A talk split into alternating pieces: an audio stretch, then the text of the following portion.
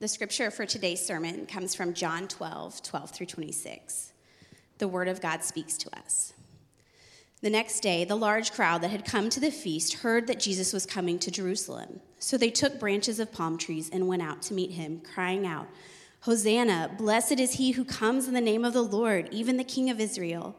And Jesus found a young donkey and sat on it, just as it is written, "Fear not, daughter of Zion. Behold, your king is coming, sitting on a donkey's colt." His disciples did not understand these things at first, but when Jesus was glorified, then they remembered that these things had been written about him and had been done to him. The crowd that had been with him when he called Lazarus out of the tomb and raised him from the dead continued to bear witness. The reason why the crowd went to meet him was that they had heard that he had done these signs. So the Pharisees said to one another, "You see that you are gaining nothing. Look, the world has gone after him." Now among those who went up to worship at the feast were some Greeks. So these came to Philip, who was from Bethsaida in Galilee, and asked him, "Sir, we wish to see Jesus." Philip went and told Andrew, and Andrew and Philip went and told Jesus, and Jesus answered them, "The hour has come from, for the Son of Man to be glorified. Truly, truly, I say to you, unless a grain of wheat falls into the earth and dies, it remains alone. But if it dies, it bears much fruit. Whoever loves his life loses it, and whoever hates his life in this world will keep it for eternal life. If anyone serves me, he must follow me, and where I am, there will my servant be also. If anyone serves me, the Father will honor him." This is God's word to us.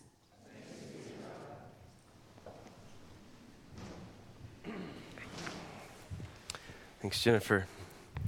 Good morning, guys. It's so good to see you guys today. Um, if I haven't had a chance to meet you, my name is Chad Kintzer. I serve as uh, one of our pastors, and um, I'm excited, as long as uh, along with others who invited you to Holy Week, um, to, to invite you to it. This is a, this is a big week for us, and um, I'm really excited. Hey, one thing about John's announcement next Sunday for Easter that I just want to say to you: this room will be full next Sunday. It just it's a, it's a high attendance Sunday of the year. Please join us in just being extra hospitable to those who are guests are coming in. We want to be a, a, a, this would be a living room where anyone is welcome to come in, and especially next week to, to join us as we proclaim the resurrection of our Lord. Can we do that together? Amen. Let's do that. Hey, so some of you are like, "Hey, we're not reading First Corinthians today. What's going on?" We've been there for some time. Uh, we're going to take a break from that today, and next Sunday we'll jump back into that um, the Sunday after Easter and pick up a really important section in that book on spiritual gifts and the way the Spirit edifies and builds the church. So be praying and looking forward to that. But we're going to take a break again this Sunday and next Sunday and focus around, around Holy Week. Hey, as we jump into the scriptures this morning, Um, I want to let you know that there were there were two prayers that the Lord woke me up with this morning as I'm thinking about even approaching today um, and even this week that I just want to bring you in on, um, and maybe you'll pray with me as I as I jump into the text this morning. The first is this: um, if you've grown up around these parts, uh, likely this isn't the first time you've rehearsed something around Holy Week or Easter. This is this has sort of been what you do when you grow up in this part of the world, what's left of the Bible Belt. But my prayer this morning was that God would save us from religious entertainment. That God would save us from just rehearsing something um, because it's what we rehearse. That this is something about his inbreaking into the world and the redemption that he's bringing. That should spike up our attention, amen? And the second thing, the second request um, that God sort of, I think, supplied me to offer back to him to help my heart, um, and I'm offering it to you, was that he would save us from what's familiar and make it fresh again. He would save us from what's familiar and make it fresh again. So I'm going to pray those two things, and I want you just to like join me in that. And then this week, like, let's keep praying that kind of stuff and have an expectation for the Holy Spirit to meet us, right? Let's pray.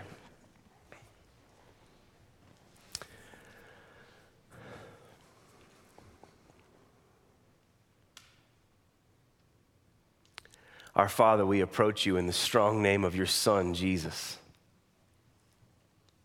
What a crazy thing that you would give us the privilege to speak such a name.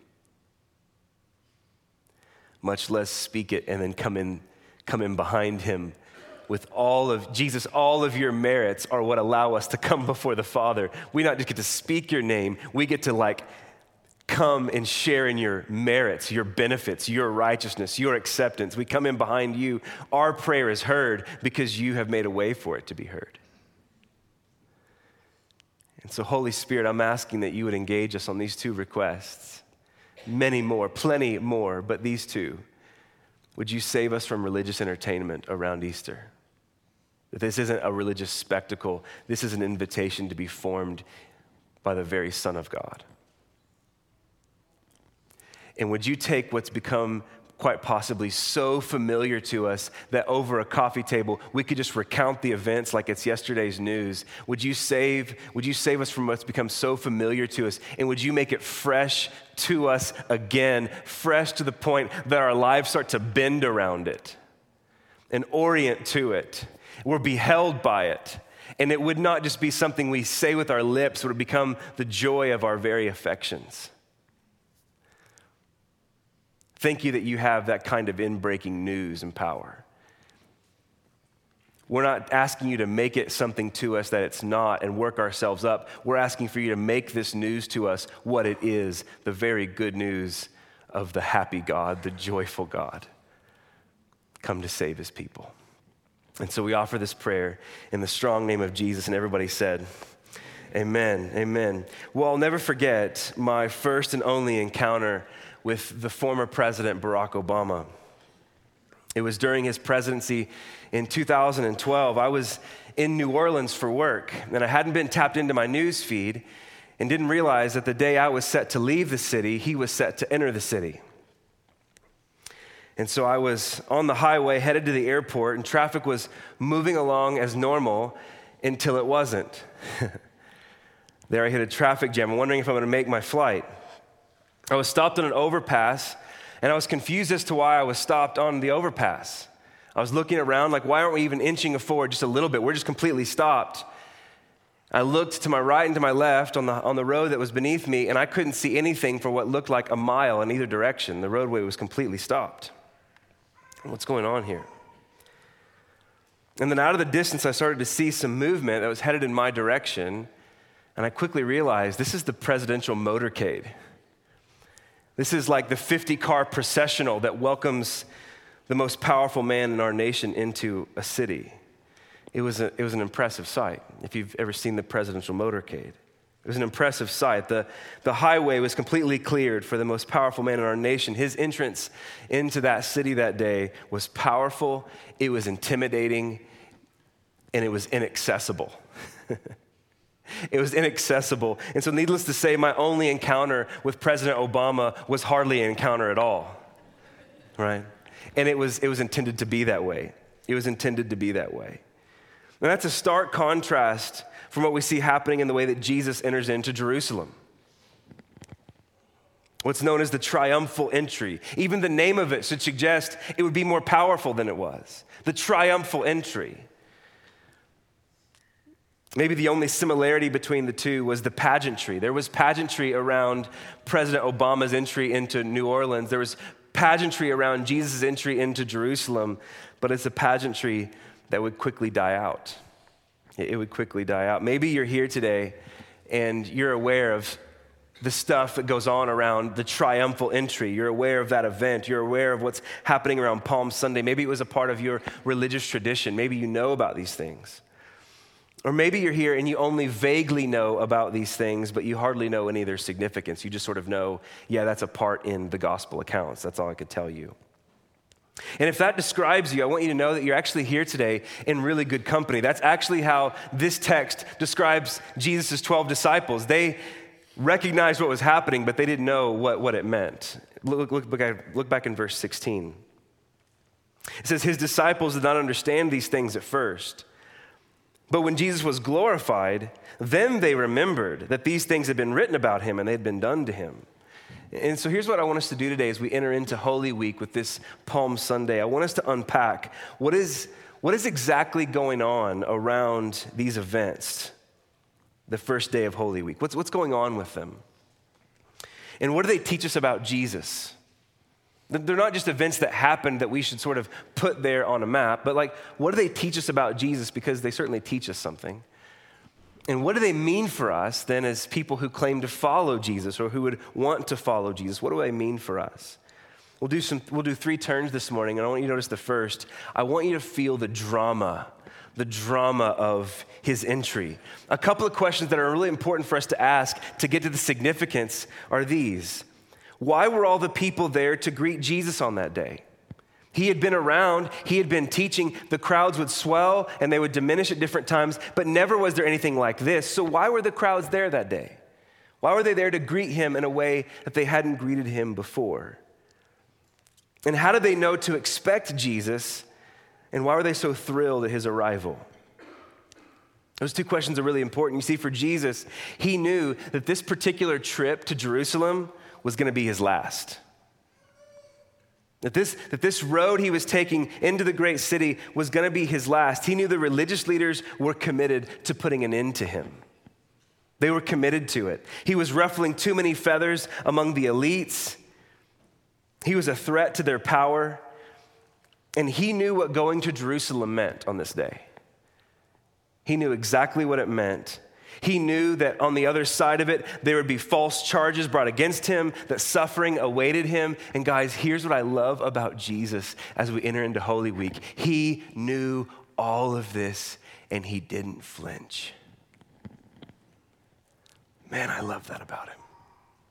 He knew what was on the other side of it. He had been talking about it. People were confused why he kept talking about a dark day coming. I mean, look at what's happening around him. But he knew what was coming on the other side of it, and he didn't flinch. In fact, it's the reason he went. It's the reason he went. Let that hold your heart and wonder. For the majority of the Jewish crowds, though, his arrival was seen in a completely different light. You see, for the people, two things were happening all at one time. When he arrived, this was the start of one of the largest festivals of the Jewish calendar. This was the Passover. Jewish people from all over the region were pouring into Jerusalem. Scholars estimate that the city would swell to six times its usual size during this week. People were coming from everywhere. Passover was a celebration of religious nationalism for the Jewish people. Think of, think of it as Fourth of July for us. This was Jewish independence, a freedom festival. They were looking back on the great Exodus event where they were set free from Egyptian uh, oppression and slavery. They were looking back on that, and in their day, they were looking toward a new Exodus from Roman occupation, which they were currently living under. This is a freedom festival. Jesus is coming to town. And they were also starting this week. This was new to me as I studied this week. They were also starting this week celebrating a resurrection from the dead. You might not know this, but Holy Week is actually bookended. We know the end of Holy Week, but it's actually bookended. It starts with a celebration of resurrection. You say, what do you mean? The arrival of Jesus in Jerusalem was his first public appearance since raising his friend Lazarus from the dead. You might remember that story in the chapter earlier from where we are in John twelve, in John chapter eleven. Jesus was in another town teaching, and the word of his friend's death had reached him. And he wasn't able to get there to grieve with his other friends and, the, and uh, Lazarus' sisters, Mary and Martha, until four days after his passing. When Jesus arrived, the funeral was well underway. And when Jesus arrives, you get that famous scene in John chapter eleven, maybe the only verse you've memorized in the Bible. It's the shortest verse in the Bible, John eleven thirty-seven, Jesus wept. Jesus wept. There's a world of wonder even in that own passage. Jesus wept. And it was at that moment when Jesus ruined the funeral. He ruined it. People had then been there mourning. There was crowds there gathered, friends and family, all the rest, mourning the death of. Four days later, Jesus weeps, and then he steps in front of Lazarus' tomb, and he says, Lazarus, come out. And he did. Like when my dog obeys me, and I say, Hattie, stop, and she stops. But with more command, with a demand, Lazarus didn't have another choice. With the command of God the Most High, he came out of his own grave. And as you can imagine, everyone is blown away. They're trying to have some sort of mental category for what just happened. A man that had gone, they had gone there to mourn was now walking around among them in living color like he had been doing four days before that. Lazarus had become sort of like an accidental celebrity in their in their community. Walking around in the marketplace, people are going, hey, you realize he was dead just like four days ago. You can imagine him walking in the, the marketplace and going, "Hey, Lazarus, what was it like being dead?" How do you answer that question, right? I, I would have loved to have known those conversations. Amazing. They're trying to have some sort of mental category. Word about this, as you can well imagine, had traveled fast across the region. And the religious leaders, they're on edge about all of this. They had already felt threatened by Jesus, and now they're worried about him showing up in Jerusalem during this Freedom Festival, during Passover, and they were worried about the optics of the great crowds around him, giving the impression to Rome that he was there to stir up a, a political coup. Look back in chapter eleven, verse forty-seven. So the chief priests and the Pharisees gathered the council together, and they said, "What are we to do? For this man performs many signs. And if we let him go on like this, then everyone will believe in him, and the Romans will come and take away both our place and our nation." They're worried about even further oppression because of what Jesus is bringing about. They, so they started devising a plan to send out spies that if anyone sees Jesus show up at the Passover, to immediately have him arrested, to shut down a revolution.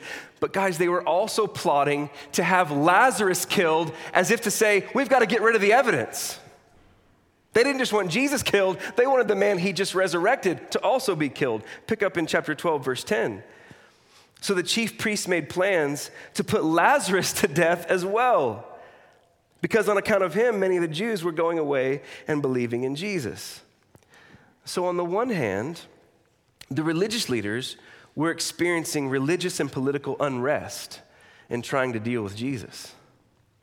On the other hand, people were expe- the people of Israel were experiencing great political and religious optimism as they expected to see Jesus. And so when all of this is going down, Israel had been in a place of longing and waiting for the Messiah to come. You've got to understand some of the drama, some of the heartache that's going on here. They believed that God would make good on the promise. They believed that he would send a Messiah. Israel was desperate for hope, but it had been four hundred years at this point. It had been four hundred years since they had last heard a word from a prophet. That's the close of the Old Testament. It had been four hundred years since they'd heard a new word from God. They're oppressed by Roman occupation. Where is God? What is he doing? It had been six hundred years since they had a last true king. And so then Jesus shows up onto the scene, and all of a sudden now there's teaching. He's got authority when he teaches. He teaches like we've never heard anyone teach before. His healings, his miracles, no one can deny them. And then he commands this man who had been dead four days to come out of his tomb, and he does? Could this be the one? Is this the one we're waiting for? Is this the one we're expecting? And so this is why the crowds ran out to greet him as they heard he was coming to Jerusalem for Passover. This is the new Exodus. Like, this is the moment. We've been waiting for this. We've been wondering, is it going to happen? This is the moment. They were waving palm branches. That was the equivalent of waving a flag in their day. That was a sign of Israeli nationalism. This is the one. Rome is done. They don't know what's about to hit them. But it's over, and we're going to be set free. Pick up in John twelve, verse seventeen. The crowd that had been with him when he called Lazarus out of the tomb and raised him from the dead continued to bear witness. And that's the reason why the crowd went out to meet him when they heard that he had done this sign. So why did Palm Sunday become Palm Sunday? Why did the entry become triumphal? Because it was a celebration of a resurrection. That's the drama of his entry. But I want you to know there's something around the proclamation of his own coming. This was a clear, there was a clear and present proclamation happening with his entrance to the city, and the proclamation is all caught up in what the people were singing and the donkey that he was riding as he came in. Look back at verse thirteen.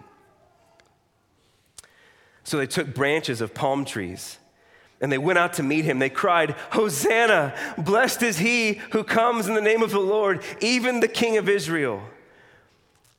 And Jesus found a young donkey and sat on it. And just as it is written, "Fear not, daughter of Zion. Behold, your king is coming, sitting on a donkey's colt." Guys, if there was ever, if there was ever a, a doubt of Jesus identifying as God throughout his ministry, if there's ever a doubt, maybe he's doing, I don't know, it's close, this moment makes it crystal clear it's a coming out party. Absolutely. The people were welcoming him with shouts of Hosanna. The word literally means save us. It literally means save us. It comes from Psalm one eighteen. It's a Hebrew song that held within that song is the expectation of the Messiah's coming and a visitation of God himself. Psalm one eighteen, verse twenty-five says this, "Save us, we pray, O Lord, to God. O Lord, we pray, give us success. And blessed is he who comes in the name of the Lord, and blessed, and we bless you from the house of the Lord." So they're singing to Jesus divine praise. They're singing to Jesus a worship song as God. And this is what's crazy. He's in no way shutting it down. He's welcoming the praise. And this made the religious leaders furious. Who does he think he is? Isn't this the rabbi from the backwoods town of Nazareth? He's receiving now praise as God. And so in verse nineteen, it says the Pharisees, they said to one another, "You see that you're gaining nothing," meaning this is getting us nowhere. All of their anxiety, this is getting us nowhere. Look, the whole world has gone after him. In fact, in Luke's account of this very event, the Pharisees actually speak to Jesus and they try to get him to shut the crowds up. Hey, you hear what they're singing to you? You need to tell them to stop. But here's how Jesus responds in Luke nineteen. Some of the Pharisees in the crowd said to him, "Teacher, rebuke your disciples." And notice this response. He answered, "I tell you, if they were silent, the stones would cry out." Hey, if they stop singing, creation itself will pick up where they left off. They're recognizing the Creator has come. He has entered into the story. What a moment. If they don't, then creation itself will pick up the next lyric. And if the shouts and the praise weren't sign enough of who he is and what he's saying about himself, he then rides into Jerusalem on the back of a donkey colt. Now, I know that that doesn't register to us. That feels like, yeah, why would, why would he do that? That sounds like there's some like size problem. He's like an adult man on a baby donkey. Like that sounds like an awkward size dynamic. I thought about showing some pictures, but then I thought it would be too distracting. That doesn't register to us the same way it would have registered to the Jewish people in his day. Hey, they would have known their Old Testament. They would have known their Old Testament. They knew the cues they were looking for at the at the arrival of the Messiah. And Jesus knew them too. And so when he rides in with the donkey colt, he's doing this in direct fulfillment of Zechariah chapter nine. John quotes it in this passage, but let's read it from the prophet's mouth himself. In Zechariah nine, "Rejoice greatly, O daughter of Zion. Shout aloud, the people of Jerusalem, the daughter of Jerusalem." Why? "Because your king is coming to you." Your king is coming to you. He's coming righteous and having salvation is he. But he's humble. And he's mounted on a donkey, on a colt, the foal of a donkey. Jesus was clearly proclaiming that day, "I am your king. I'm the one you've been waiting for." King Solomon, the son of David, you might remember, he entered into Jerusalem in his own kingship riding on a donkey. Jesus is the greater Solomon. He's the greater son of David. He's the one who fulfills the promise given to David that one from his line would sit on the throne of God's people forever. But notice, by coming in on a donkey, he's, he's saying loud and clear, "I am your king, but I'm not coming with force." What a crazy thing. I'm not coming with force. You might expect a chariot or a war horse. You might expect a sword in his hand. And all of that actually does happen, just not on this day. That, that, that comes later. Revelation nineteen, if you're interested. But he doesn't come that way on this day. He comes humbly. Listen, the living God in the incarnate Son comes on a borrowed donkey with the coats of peasants for a saddle. He comes humbly. While that moment was certainly filled with excitement and optimism, it wasn't an imposing moment. It was a sign of peace. And it's a sign of peace that points to the kind of salvation that he's bringing. He's not coming to stir up a political coup. He's coming to make a way for peace with God. He's the true king entering into occupied territory. This proclamation that he's coming in, it demands a takeover, doesn't it? But the irony of this is that he's going to be the one taken over. The crowd doesn't see it yet. Someone is surely going to be slain because of this man's arrival, but it's going to be him. But it's going to be him. And one more thing here before getting to the final move today that connects the dots from just a moment then to you and me here. Like, what does this have to do with us in our modern moment? The very next verse of that Zechariah prophecy tells us that this is a moment that doesn't just matter for then, it matters for today. Look at verse ten of that Zechariah prophecy. And he shall speak peace to the nations. And his rule will be from sea to sea, from the river to the ends of the earth. This means that everything that is coming in Jesus is way bigger than Israel. This is the king for the nations. Everything that was happening there on that day, the reason it reaches to us in our moment, the shouts of Hosanna, the arrival on the colt, was a, pro- was a proclamation to the nations that your king has come for you. And he's bringing redemption with him. It was a proclamation that was way bigger than their city. And here's the final turn today. The drama, the proclamation, the misunderstanding of his entry.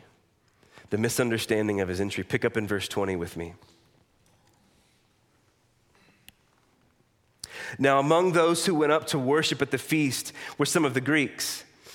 So these came to Philip, who was from Bethsaida in Galilee, and asked him, Sir, we want to, we wish to see Jesus. Already the nations are coming in. Philip went and told Andrew. Andrew and Philip went and told Jesus, and Jesus answered them. Notice this line, the hour has come for the Son of Man to be glorified. You can half imagine that with what they were expecting in an overtaking and overthrow of Rome, you can half imagine that when he said this, the people were like, you bet it has. You bet your hour has come. You bet you, this is the time. Their hearts jumped with anticipation. You just tell us what you need us to do. We're, we're rallied. We're here. The overthrow is now. We'll go get our weapons. You just tell us. We're ready to do this. You got to understand, guys, again, they were living under oppressive foreign occupation. Government soldiers from Rome were walking the streets and demanding tax from them in order to fund the government that was oppressing them. When he says this, they're thinking, this is the moment when we overthrow Rome. This is the Messiah who's come to bring Israel freedom and establish us as the people of God. What greater moment to do this than at Passover week? We're already celebrating our freedom. Let's do it again. But notice what Jesus says next in verse twenty-four. Here's the tension of this. Truly, truly, I say to you, unless a grain of wheat falls into the earth and dies, it remains alone. But if it dies, it bears much fruit. Whoever loves his life loses it. Whoever hates his life in this world will actually keep it that way for all eternity. And if anyone serves me, he must follow me. And where I am, there my servant will be also. And if anyone serves me, the Father will honor him. How quickly, guys, how quickly did the emotion of the crowd shift? They were thinking coronation. He was thinking crucifixion. They were thinking a conquest, a rule through conquest. He was thinking a rule through death. You see, for the Jews, a crucified Messiah was an impossible thought. He can't be crucified because the Messiah is supposed to live forever. And he can't be the Messiah if he's crucified, because Jewish law says, cursed is anyone who dies hanging on a tree. But Jesus is saying, this really is the new Exodus. Everything that you're wanting is here. I'm going to set you free, but listen, I've come to deal with your enemies, but not the enemies that you think you have. I really have come to establish a kingdom, but it's not a political kingdom. That's why the bomb drops. They're thinking politically, he's thinking kingdom of God at the level of their hearts. His entry into Jerusalem was absolutely a confrontation, but it's a confrontation with enemies that were far more terrifying and far more oppressive than Rome. It was a confrontation with enemies that have actually made slaves of all of us: Satan, sin, and death. Enemies that hold us in fear, enemies that prick our insecurities, enemies that, enemies that foster accusations against our anxieties, the enemies of Satan, sin, and death that they didn't want to talk about, and neither do you and I.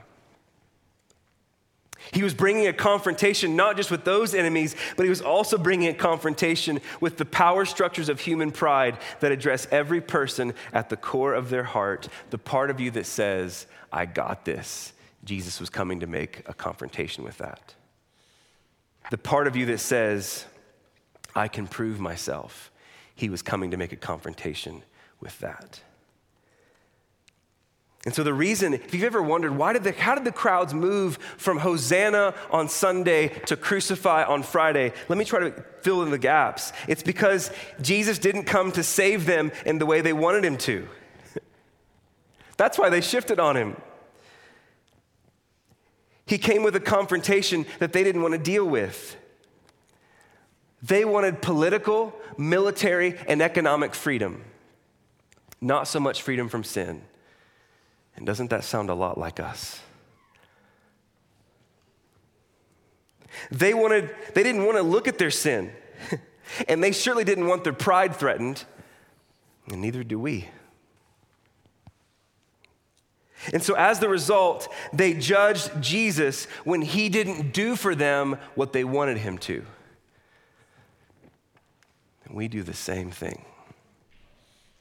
Isn't it easier just to deconstruct and blame God and take an exit ramp of your own making than it is to deal with deeper issues of misplaced faith and idolatry? The way Israel acted then reads our modern mail. It reads us. You see, Jesus didn't come to rule by force. He came to rule with the power of humility. This is what's so breathtaking about what he's doing. Guys, in humility, our God, our King, came to bear the curse of our sin, by the way, that was against him. He came to bear our wrongdoing against him in our place. He came to be a curse for us. And that's the reason he came into the city. So they're wanting political freedom. So what if I set you free politically? Your biggest enemies are still out there undealt with. Your political problems aren't your biggest problems. Hey, I want to turn and ask you a couple of questions that have been gnawing at me this week. What happens for you when God doesn't do for you what you want him to? What happens? Hey, and what if, what if the thing that God really wants to do for you is something deeper that can only be worked by going with him to the place of suffering?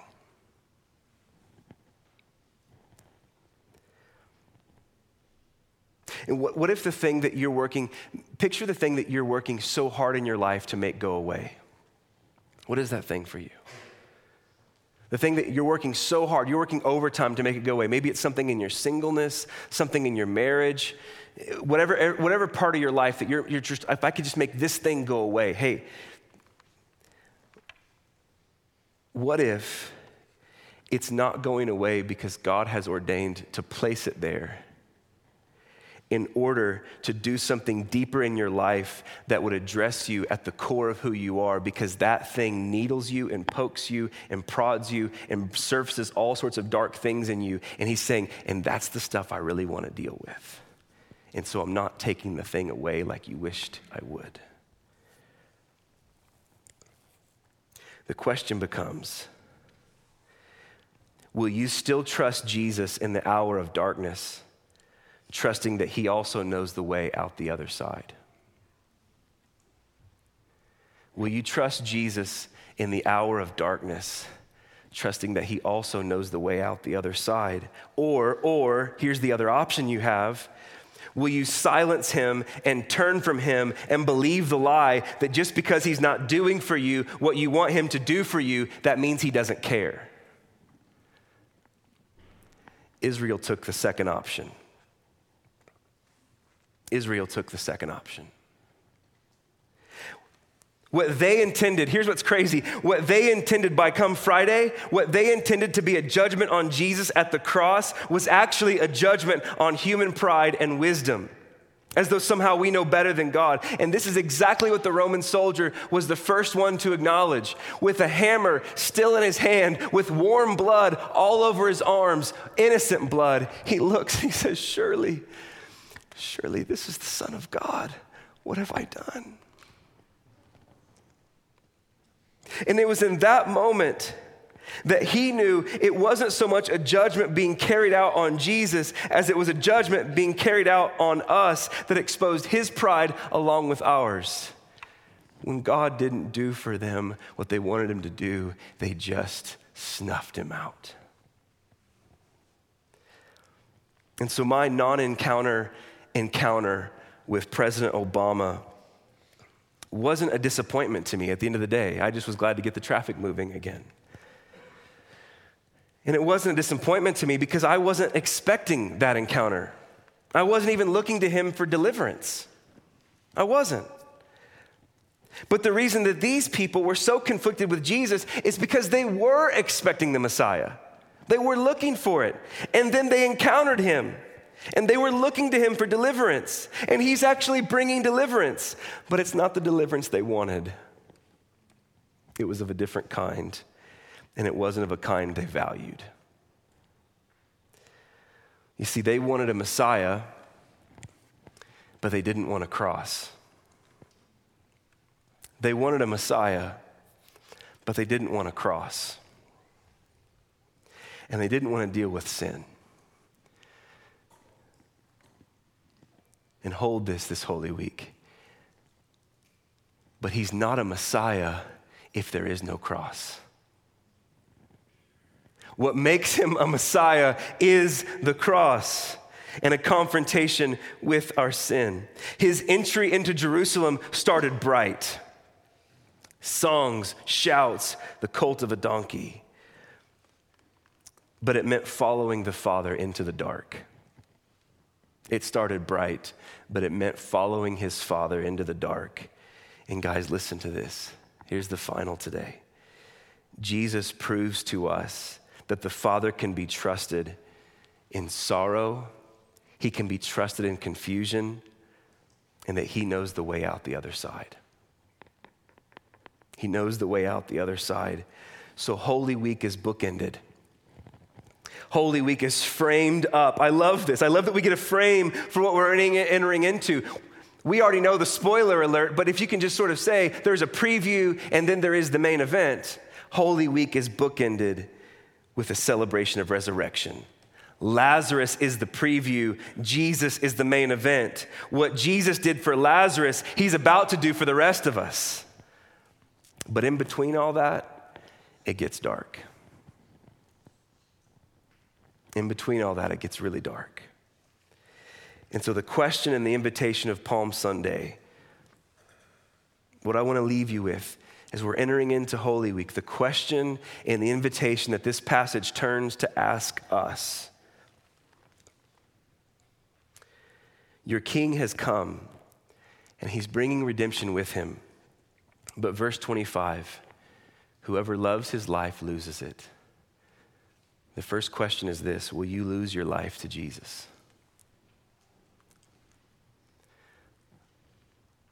That's the invitation of Holy Week. It's easy to sing the songs, will you follow him into the dark? Will you lose your life to Jesus?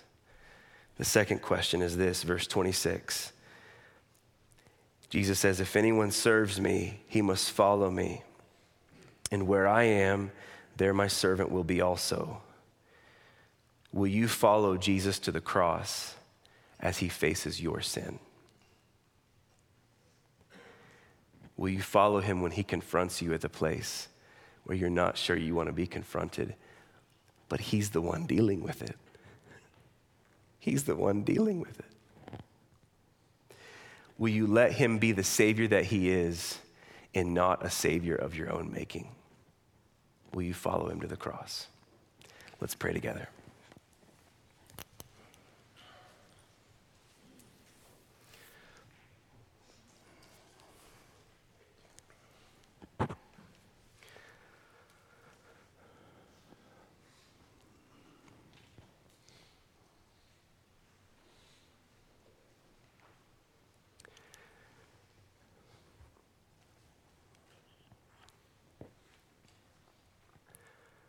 Holy Spirit, would you please provoke in us? Holy Spirit, I'm asking you to rise to the surface of our hearts and our minds.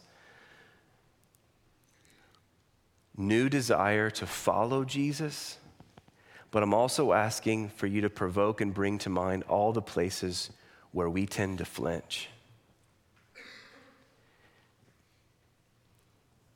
And in those places, would you help us to bring those out of our hearts? Would you help to bring them out of our minds into words and say, Jesus, would you help me to follow you, even if it means going to the dark?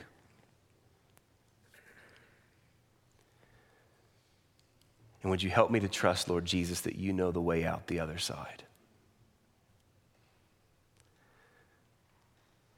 Jesus, we want to honor you in our meditation of what you've done. We want to honor you in all the ways that we behold what you've done, not making you into a cute little springtime savior, but that you would be who you are, the very Son of God, come to take the sins of the world. Help us to behold you this week. In Jesus' name, amen.